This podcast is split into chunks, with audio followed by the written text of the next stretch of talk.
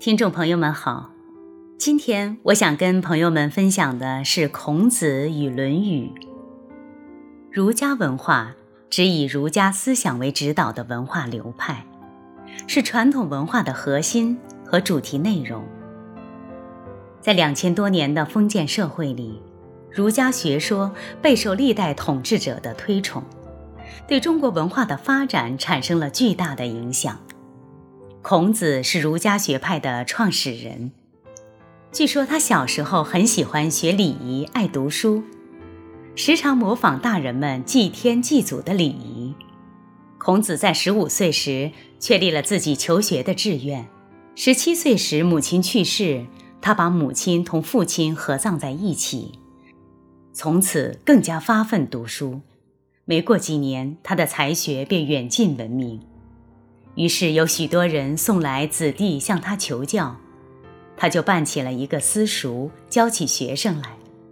孔子乐于向他人学习，相传曾问礼于老子，向长虹学乐，向诗乡学琴。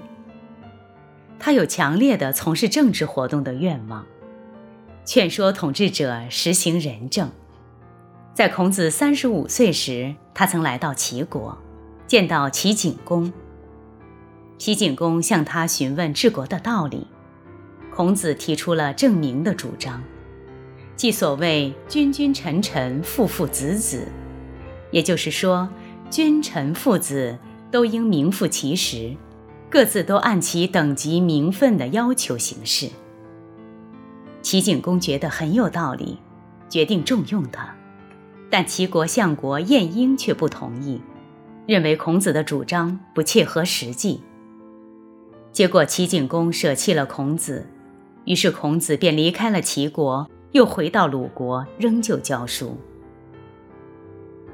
孔子在五十岁之后，又率领了弟子周游列国，曾去过魏、宋、郑、陈、蔡、楚等国，希望寻找机会实行他的政治主张。但是在那个时候，大国间都忙于争权夺霸，而小国又面临着被吞并灭亡的危险。整个社会处在极其动荡不安的变革之中。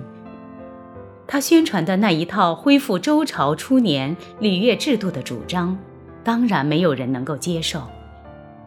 诸侯各国都不任用他，于是他返回鲁国，从此不再做官了。孔子的最高理想是复礼，主张恢复周代礼制。为了复礼，他又提出了仁，这是他的思想的核心，也是他的政治主张和做人的道德标准。仁是一种伦理准则，用以规范贵族们的言行，调整统治阶级内部的关系，如“己所不欲，勿施于人”。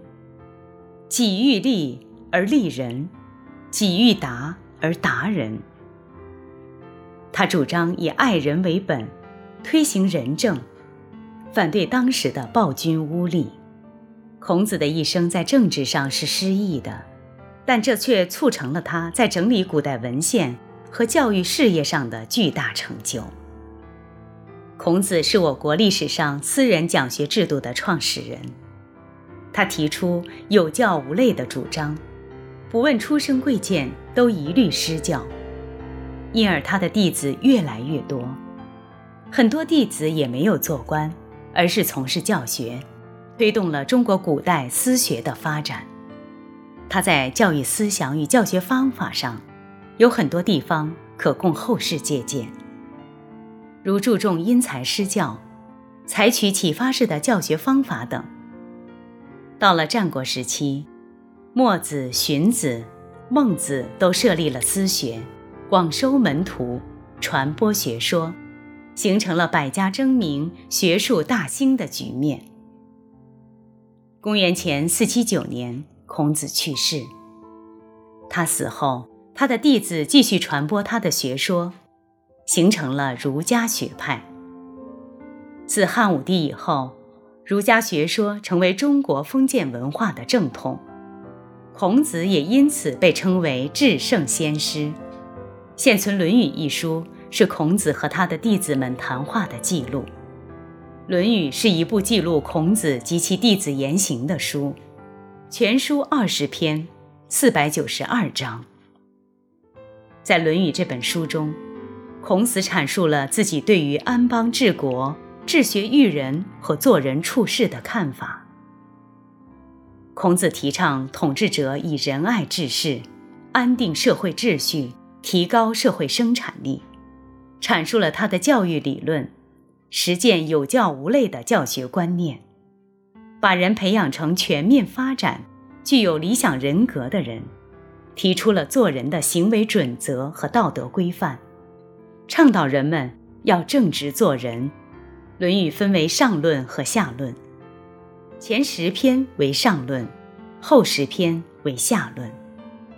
宋代赵普曾经说：“半部《论语》治天下。”这里的“半部”即指上论前十篇。在漫长的岁月中，《论语》一直是国人的必读书，也是打开中国传统文化的一把钥匙。《论语》也是中华民族文化精神的无形之魂，是中国两千多年来的文化源泉。